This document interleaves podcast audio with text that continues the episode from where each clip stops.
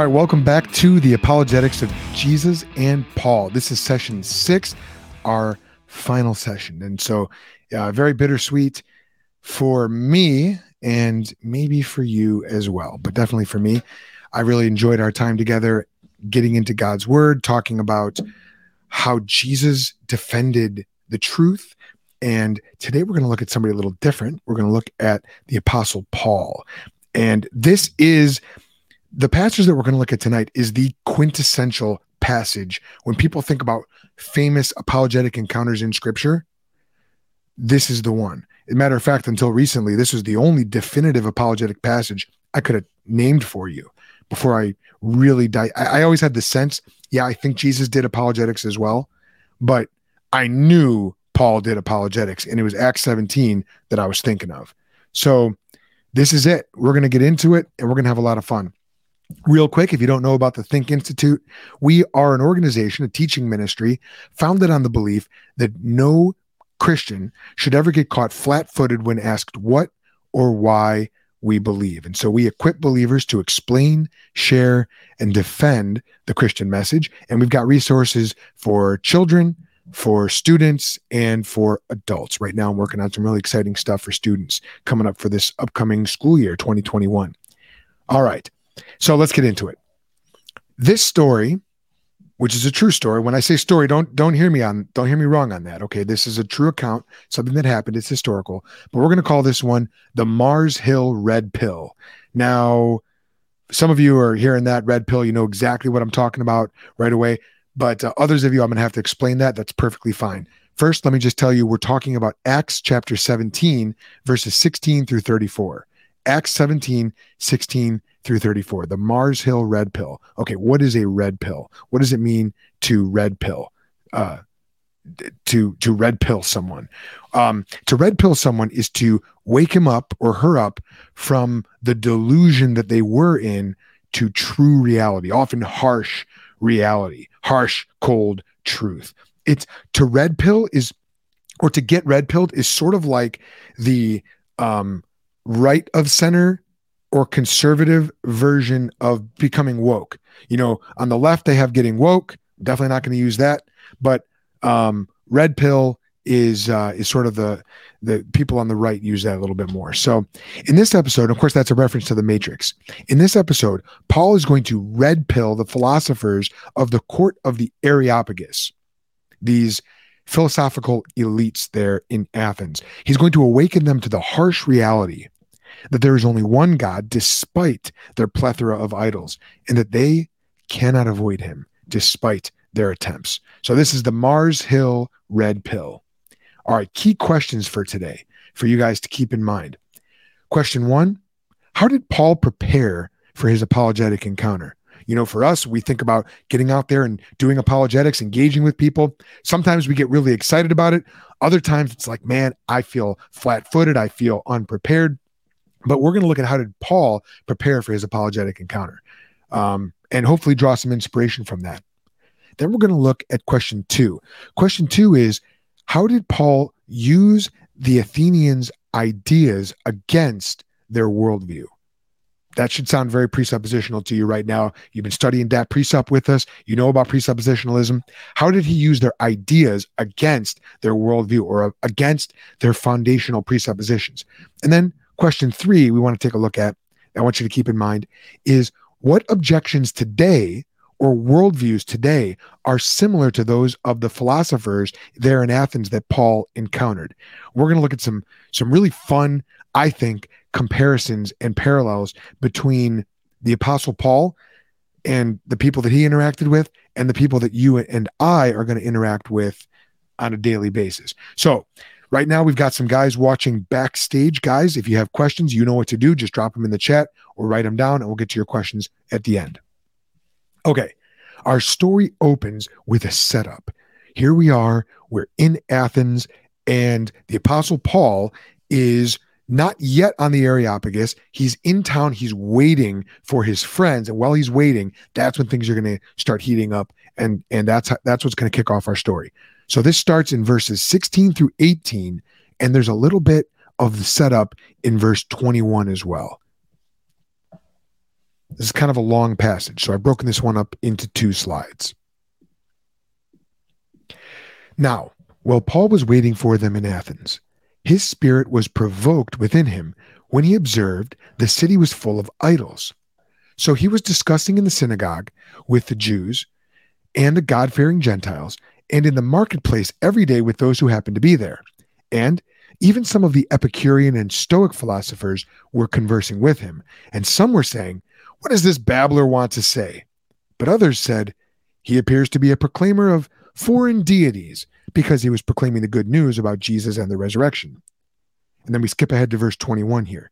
Now, all the Athenians who stayed there used all the Athenians and then all the foreigners who stayed there used to spend their time in nothing else than telling something new or telling something or listening to something new. And the word there in the original language is newer. So that's verses 16 through 18 and 21. Now, a couple of philosophical schools were mentioned here. Let's break them down. Let's talk about them. The first one is the Epicureans. The Epicureans were followers of a philosopher who, by this point, was deceased, but his name was Epicurus. And Epicurus founded this school, but his followers were basically functional atheists, functional materialists. They acknowledged that there was a, higher power, but they denied that this higher power had any oversight in their lives or any uh, providence or any sovereignty. They believed that the universe came about through the fortunate confluence of material causes, kind of like a modern day Big Bang cosmology, materialist cosmology. They did not believe in the afterlife. They believed that um, uh, uh, they, they did not believe in the afterlife. And th- for them, their highest good was pleasure. Their highest good was pleasure. Um, I believe they they believed in an eternal future. So the the universe would just sort of last forever. Now, their founder Epicurus was not a hedonist. However, by this point in the first century, his followers, the Epicureans, were basically sensualists. They were basically hedonists. And I don't mean like John Piper, um, Christian hedonism. I'm talking about the the other kind of hedonism, the bad kind of hedonism. Um, now, the Stoics, they were different. They were pantheists, which means they believed that God was everything or everything was in God, which is more panentheism, but either God is in everything or everything is God. That's that's better. They were fatalists. They believed in fate, the unseen, non-interactive, impersonal force guiding the world, guiding the universe. They believed in cyclical history, and they also believed in no immortality. The reason why is because they believed that the universe was ongoingly going through these cycles of confl- conflagration, so being burnt up, and then rebirth. And they didn't see any way for the soul to persist throughout that process. So the Stoics believed in no immortality and they placed a strong ver- uh, emphasis on virtue. They believed that because God is everything and everything is God. Um, the best way to live was to be in harmony with nature, harmony with the world. And so, whereas for the Epicurean, pleasure was the highest good, for the Stoic, neither pleasure nor pain was good or bad. They focused on virtue in the face of both pleasure and pain.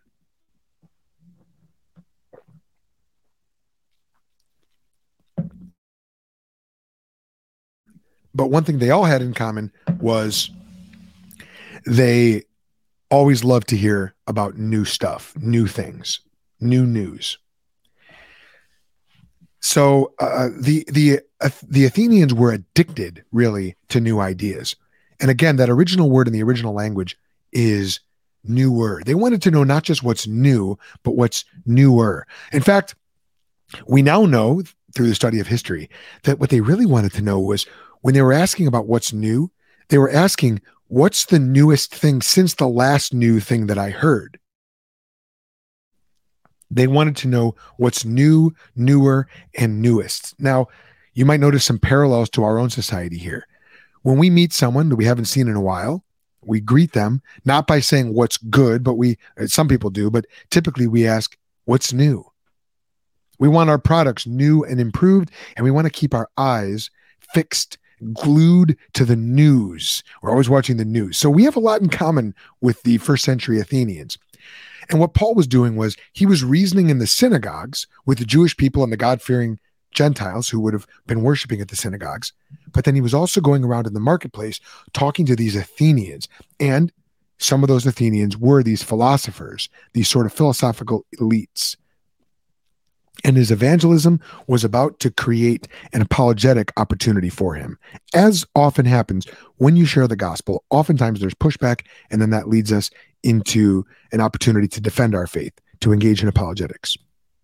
So we get to our challenge then in verses 19 and 20. Here's what it says And they took hold of him and brought him to the Areopagus, saying, May we learn what is this new teaching being proclaimed by you? For you are bringing some astonishing things to our ears. Therefore, we want to know what these things mean.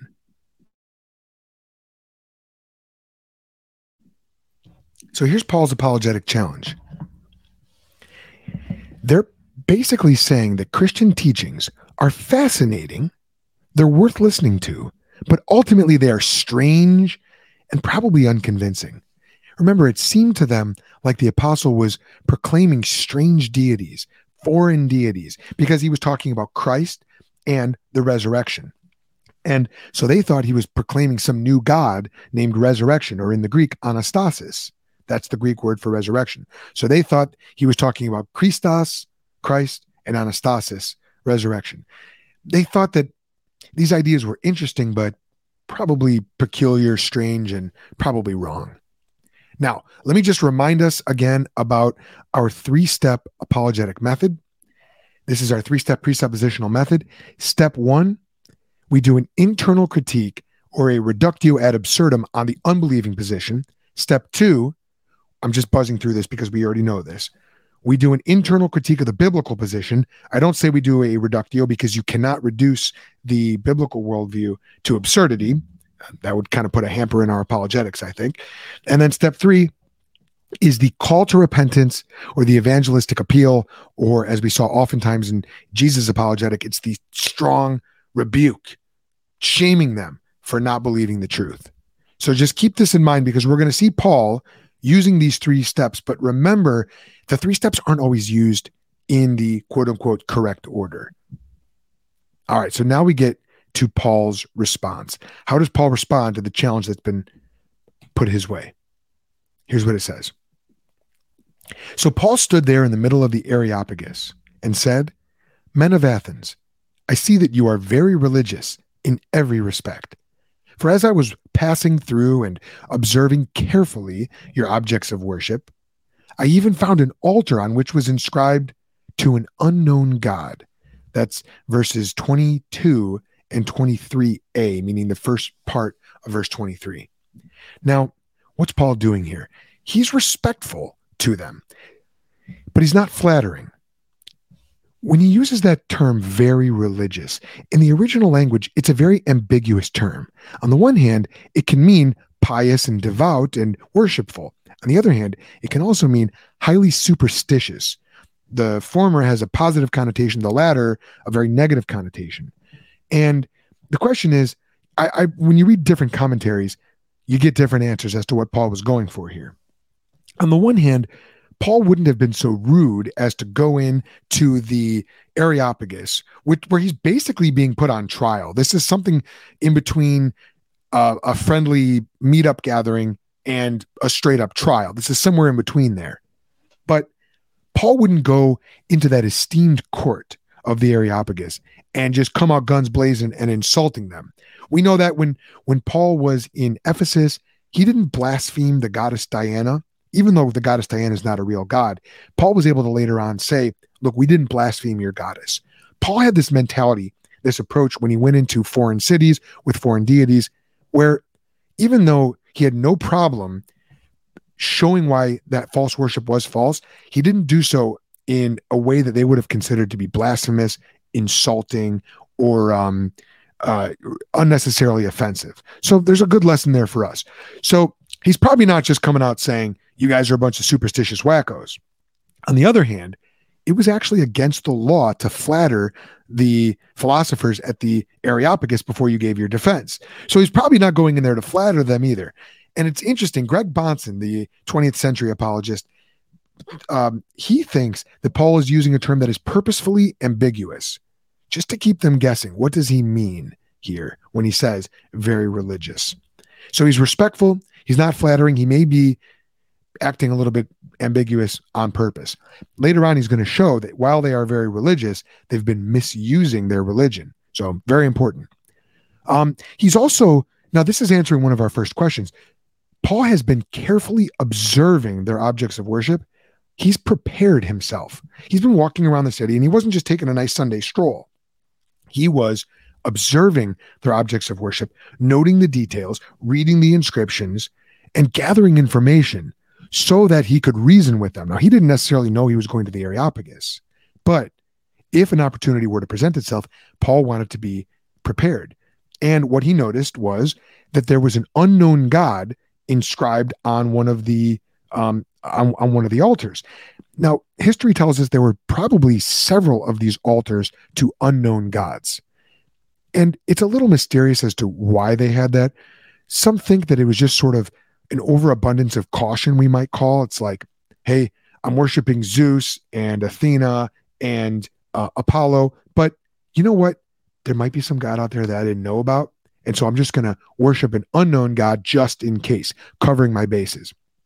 It might also be because 600 years prior to Paul being there, a plague had broken out in, I believe it was in Athens, and it was Epimenides, I believe. Maybe it was in Crete, but there was a plague, and um, one of the, I want to say it was Epimenides, one of the uh, philosophers. It's recorded that he ended the plague, ended the pestilence in this way.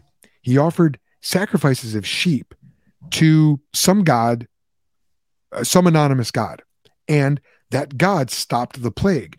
And so that may have been where this tradition of worshiping an unknown God came from. They wanted to give this God tribute and thanks for stopping the plague because none of the other gods could do it. So that does kind of sound like our God a little bit, doesn't it? But wherever this altar came from, whether it was one of those altars from 600 years ago or whether it was a new one, the fact is, what it signifies is that they have enough knowledge to know that there's an unknown God, but not enough knowledge to know or not enough knowledge to identify him or describe him or offer him any other kinds of worship, um, or even to acknowledge if this unknown God is really above and beyond the other gods, or to inquire as to how he might rightly be worshiped.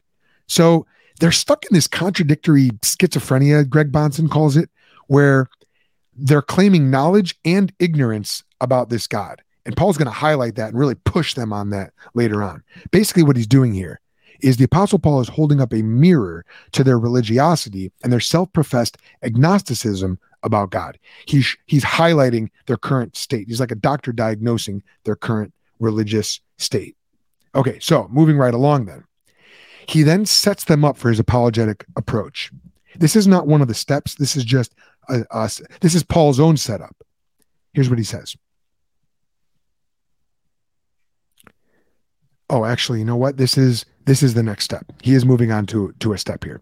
This is verses 23b through 27a. He says, Therefore, would you worship without knowing it? This I proclaim to you. The God who made the world and all the things in it, this one, being Lord of heaven and earth, does not live in temples made by human hands, nor is he served by human hands as if he needed anything, because he himself gives to everyone life and breath and everything. And he made from one man every nation of humanity to live on all the face of the earth, determining their fixed times and the fixed boundaries of their habitation to search for God, if perhaps indeed they might feel around for him and find him.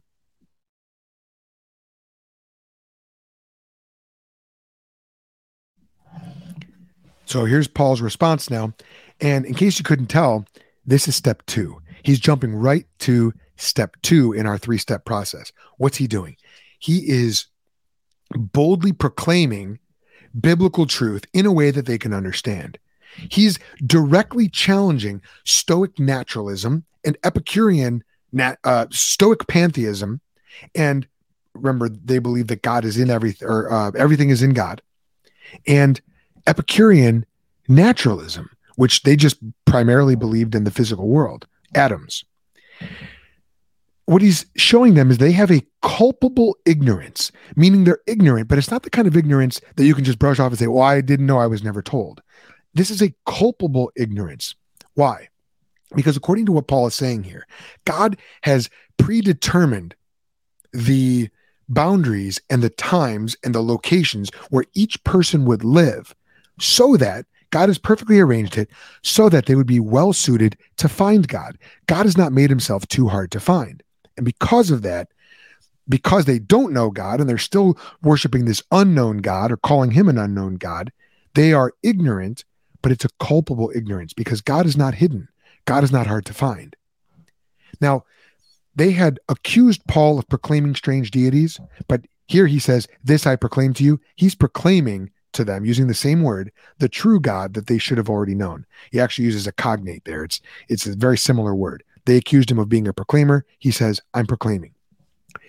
Um, Paul also speaks authoritatively and biblically, even though this is a non Jewish audience. Now, if you were to go and look up Isaiah 42, verses 5 through 8. Greg Bahnsen points this out. Paul is following the format that Isaiah lays out in those three those four verses.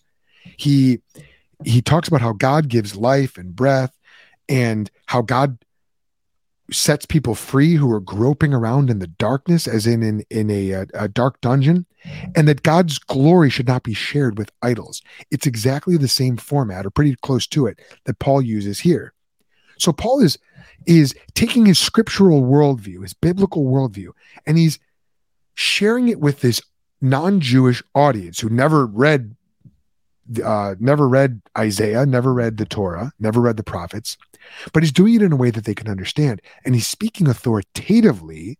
He's presenting this authoritatively, even though they don't share his worldview. That's very surprising. A lot of people think that you need to not use the Bible, not use, not appeal to biblical ideas um, as if they're authoritative, biblical claims as if they're authoritative when you're dealing with non Christians or people who don't have a scriptural worldview. Man, Paul just blows that notion out of the water here. He's got his worldview and he's sticking with it. It's very interesting, too, that Paul also quotes from Stephen, the martyr, whose death he approved back in Acts chapter 7. If you, if you compare these two speeches, Paul is quoting um, Stephen. I believe it's when he says, God made from one man all the nations on earth. And so it just goes to show you the incredible transformation that Paul has uh, undergone, where he's now quoting the guy that he helped to martyr. Okay, moving on to the next section. Now we're going to get into where Paul goes to step one. And indeed, he is not far away from each one of us. For, for in him we live and move and exist, as even some of your own poets have said, for we also are his offspring. Therefore, because we are offspring of God, we ought not think the divine being is like gold or silver or stone, an image formed by human skill and thought.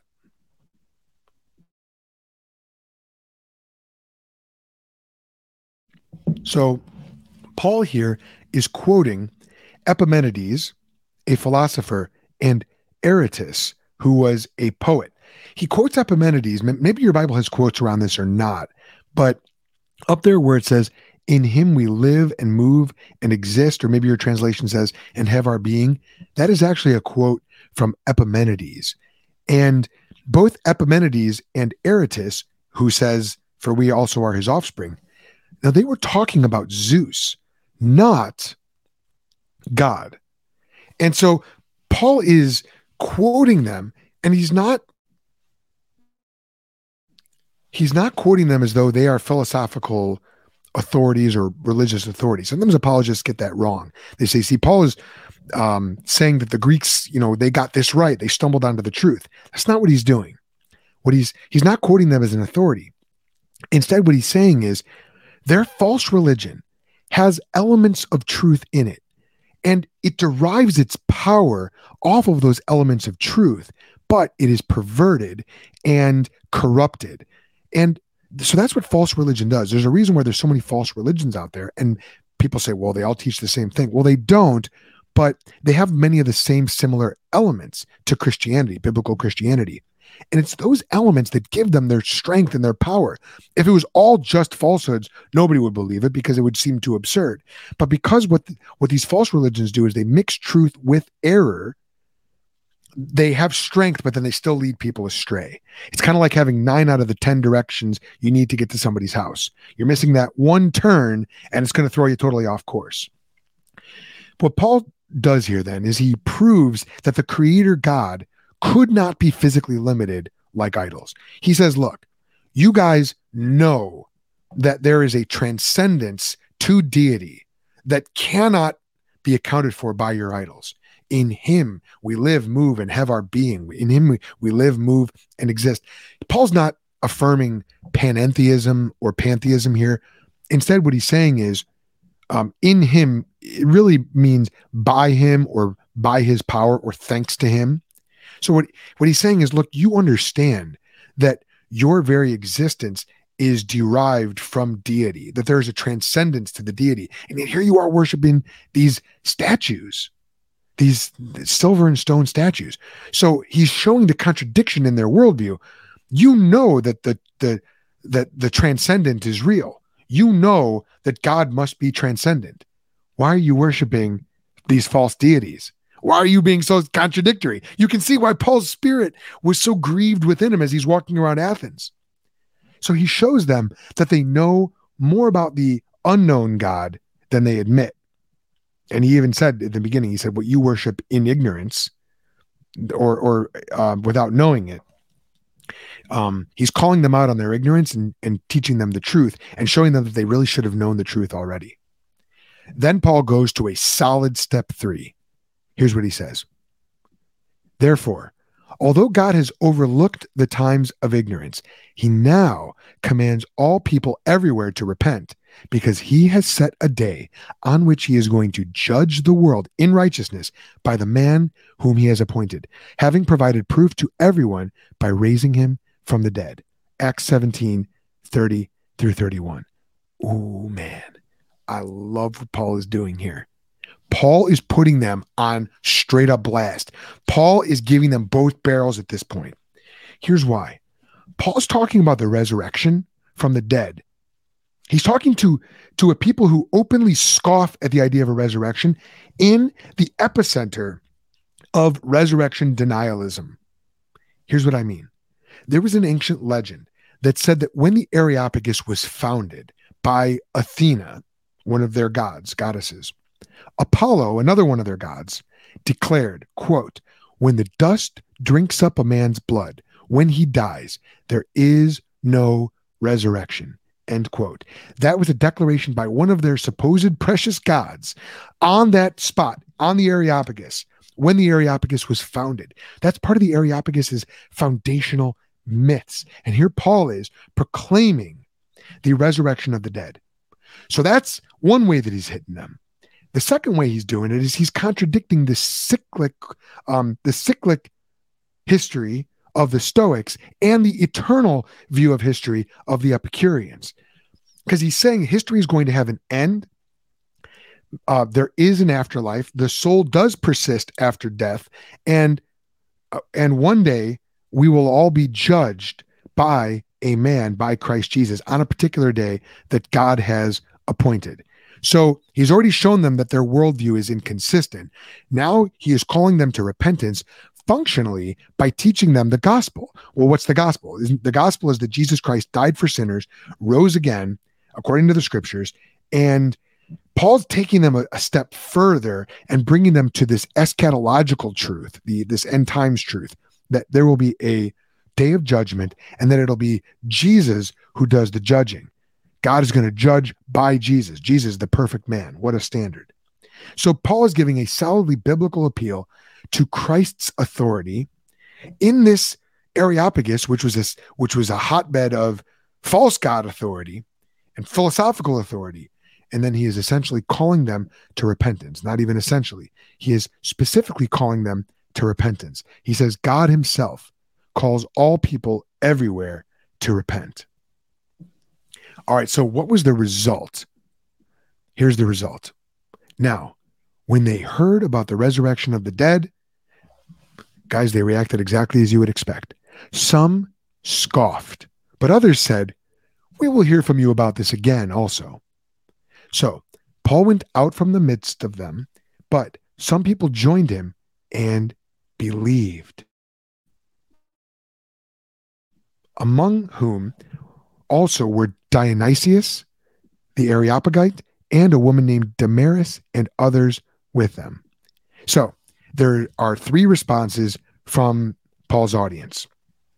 As often happens, Paul is interacting with a second party, but it's the third parties who are most impacted. This is why we love to watch debates because we're not in the debate ourselves, but we get to sit back and either be encouraged or convicted by what the debating partners are saying. So what we find out is these third parties, some of them scoffed, resurrection. What are you talking about? That's insanity. We thought you were talking about some goddess named Anastasis. Now you're telling me that uh, that or, you know An- Anastasia. Now you're telling me that there's an actual resurrection going to happen? No way. Others were intrigued and wanted to hear about it again. Also, now that doesn't mean that they were saved. Doesn't mean that they won't be saved. But there is this sort of religiosity that tries to hold God at a distance by saying, "I'm neutral towards God.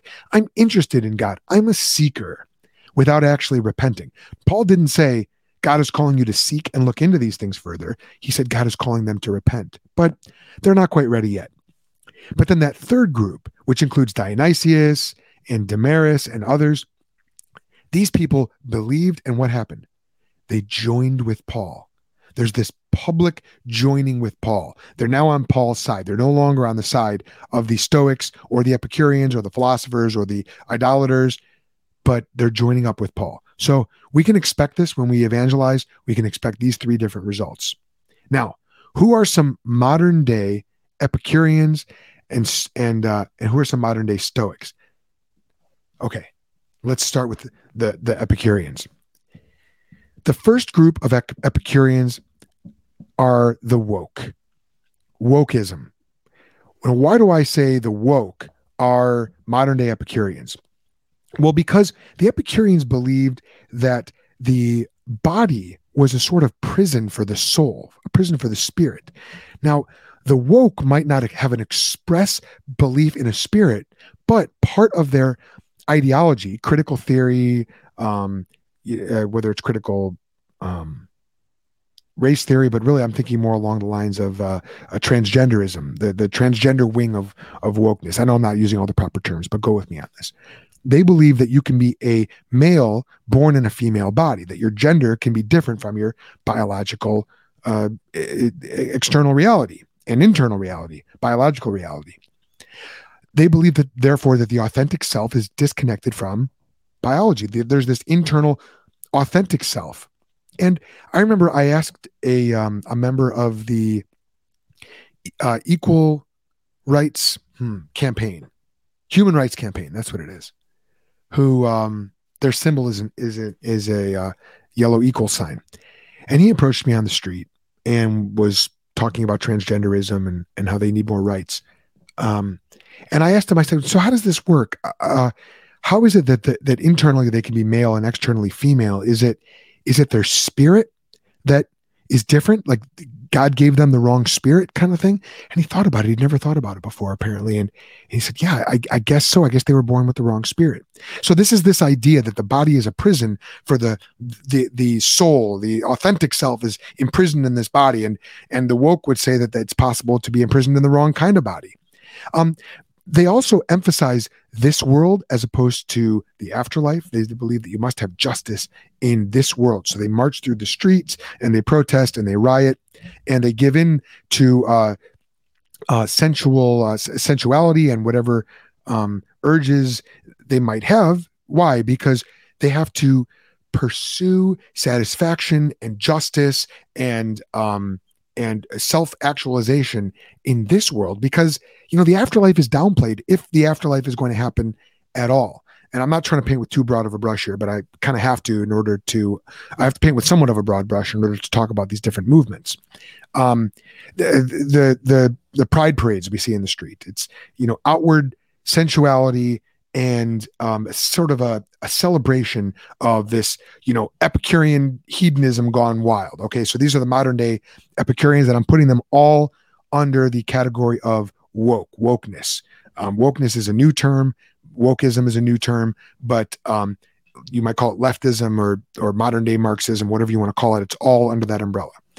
Okay, the second group that's your modern day Epicurean is your atheistic materialists, and you can see the the symbol there. That is the with with the the bug eyes. If you're looking at the video right now, there's the bug eyes, and then those spaghetti tendrils coming down. That is the flying spaghetti monster, which is their fake deity that they claim to worship. Um, that was sort of a new atheist thing about 10 years ago. It was like this really smarmy, snarky thing that they would do. Um, but ultimately, what they believe is the universe has no cause, no meaning. Science will eventually answer all of our questions. And we focus on this life. You need to live a good life in, in this life, but ultimately, you know, um, good and bad, good and evil are relative. And, you know, one thing we, we know we don't want is any, um, of those Christians cramming their worldview down our throat. Uh, but heavy trust in science and then heavy belief that the material world is really all there is. A very Epicurean in that regard. What's our goal in dealing with these groups? Um, well, we need to be respectful. We need to show honor and, and reverence just as Paul did, and just as Peter instructs us in First Peter 3, um, just as Jesus did. But we also need to show how the values of justice, the value of self, the value of science aren't materially based. A value can't be based in changing matter for it to be unchanging, unchangingly good. See, the woke and atheistic materialists do have values that they hold to. But but it's they also have this sort of um, agnosticism, um, sometimes even bordering on nihilism about the world. They don't know. They believe that science, uh, atheists would say, we believe science will provide the answer. We don't know now, but we know that science will eventually come through. So there's this deep rooted not knowingness, this this deep rooted ignorance, much like the Epicureans of Paul's day. What about modern day Stoics? Um, this one's going to hit a little closer to home. Uh, this is your Jordan Peterson followers. And um, why do I say that? And why on earth do I have a lobster there as the icon? Okay. Um, once, as I was studying up on Stoicism, it came right to me. I mean, Jordan Peterson and uh, Jocko Willink and uh, you know that sort of wing of the intellectual dark web, if you will. I don't think Jocko is part of the intellectual dark web, uh, maybe the jujitsu dark web or something. But um, but this idea of virtue, of of doing the right thing even in the face of adversity, and then get this, okay, sorting yourself out, obeying twelve rules for life, and then twelve more rules for life. So there's twenty four rules for life the idea that there are these Jungian archetypes and structures that are built into our collective consciousness, our collective mind, our uh, uh, you know in, th- these are these are things that are intrapersonal structures that go back um, even including uh, biblical ideas, which Peterson believes that the Bible was kicked up over you know thousands of years, sort of a, re- reflecting the best of humanity, but it, it didn't, it wasn't given from God. It was kicked up from our collective humanity. These ideas are true, these archetypes are true, but they're true and valuable because they're ingrained in humanity through evolution. So it's a very bottom up approach. And so for for Peterson, it is important to be virtuous. It is important to sort yourself out, clean your room, but it's rooted in these these archetypes, which are ultimately rooted in our uh, evolution, supposed evolutionary ancestral past. And Peterson talks a lot about the lobster in his book, 12 Rules for Life. He talks about, and so this idea of lobsters uh, being associated with Peterson is, is, you know, kind of lighthearted, but, um, but this is what he roots his ideas in. So what's our goal here? And and listen, I believe that there's a lot of good in Peterson's thought. I also um so I, I'm not playing neutral between, you know, uh the, if, if it's the modern day Epicureans or the modern day Stoics for me, you know, I'm going to lean more towards modern day Stoicism, um, just like I think ancient Stoicism had a lot of good in it, um, more so probably than than uh, ancient Epicureanism. But um, but they they still need to repent and trust in the Lord Jesus Christ. I mean, that hasn't changed. So what's our goal in in dealing with modern day Stoics? We need to show how virtue and how rules for life reflect truths that come down from on high, from above us, not from below us.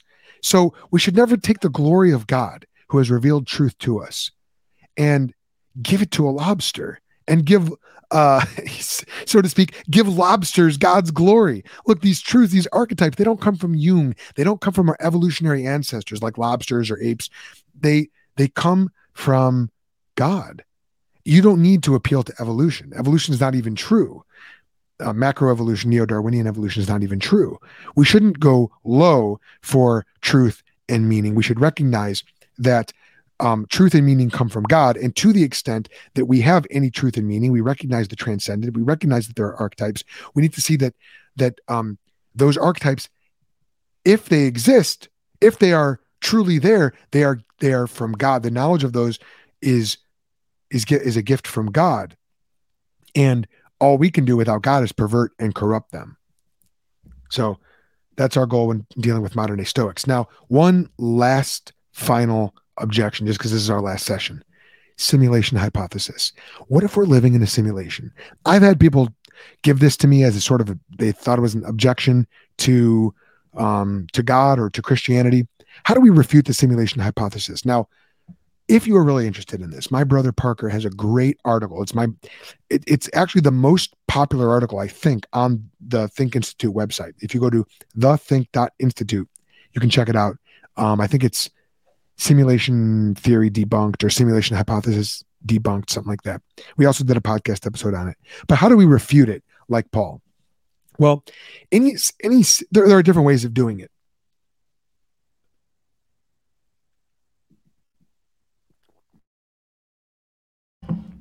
But um, if we're going to try to do it like Paul, here's how I think we might do it. Any simulation is going to rely on mathematical and logical truths, logical values, logical propositions. Now, these truths, these propositions are necessarily true in all possible worlds. So even if our world is a simulation, even if there's this unknown designer out there, sort of like the unknown God who's sort of pulling the strings, um, there must be mathematical and logical proofs, uh, truths rather, propositions, in order for a simulation to to work. There must be necessary truths. Now, um, here I'm indebted to the work of James Anderson and his recent conversation with Cameron Bertuzzi on the Capturing Christianity uh, podcast. You can go check out uh, Cameron's interview with um, with James Anderson, but he talks about how if there are uh, necessary propositions, necessarily true truths, then really this is this is uh, my argument. A simulation, if we're living in a simulation, all that does is just push the question back one because what kind of worldview makes sense of these necessary truths? Well, I argue that it's the biblical perspective, the biblical worldview that makes sense of logic. The logic presupposes God. I won't get into the whole proof right now, but logic and mathematics and uh, morality, these all presuppose the biblical worldview, the biblical God. Well, the biblical worldview says we're not living in a simulation. So repent and believe the gospel because that's the biblical worldview. So we can we can argue against simulation theory like Paul. There's other ways of doing it as well. Um, I don't quite follow my my brother's argumentation on that, but I think my argument works as well. Uh, you can let me know if you think otherwise. Okay, so those are some modern day versions of Paul's approach to this unknown God theory.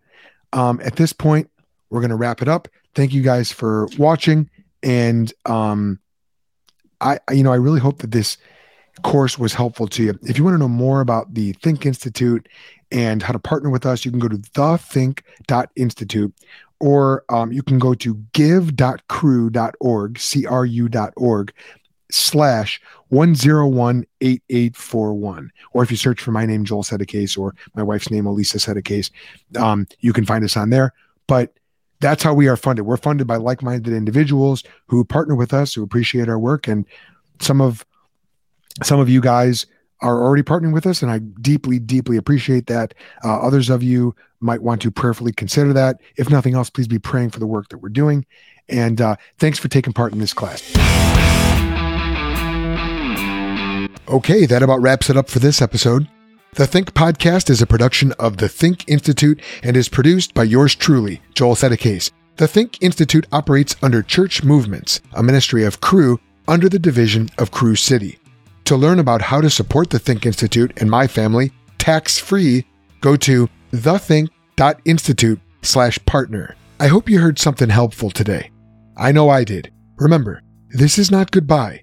This has just been a short stop on the journey as we learn to lead our families in defending the Christian message. And we'll see you next time. Until then, I hope it made you think.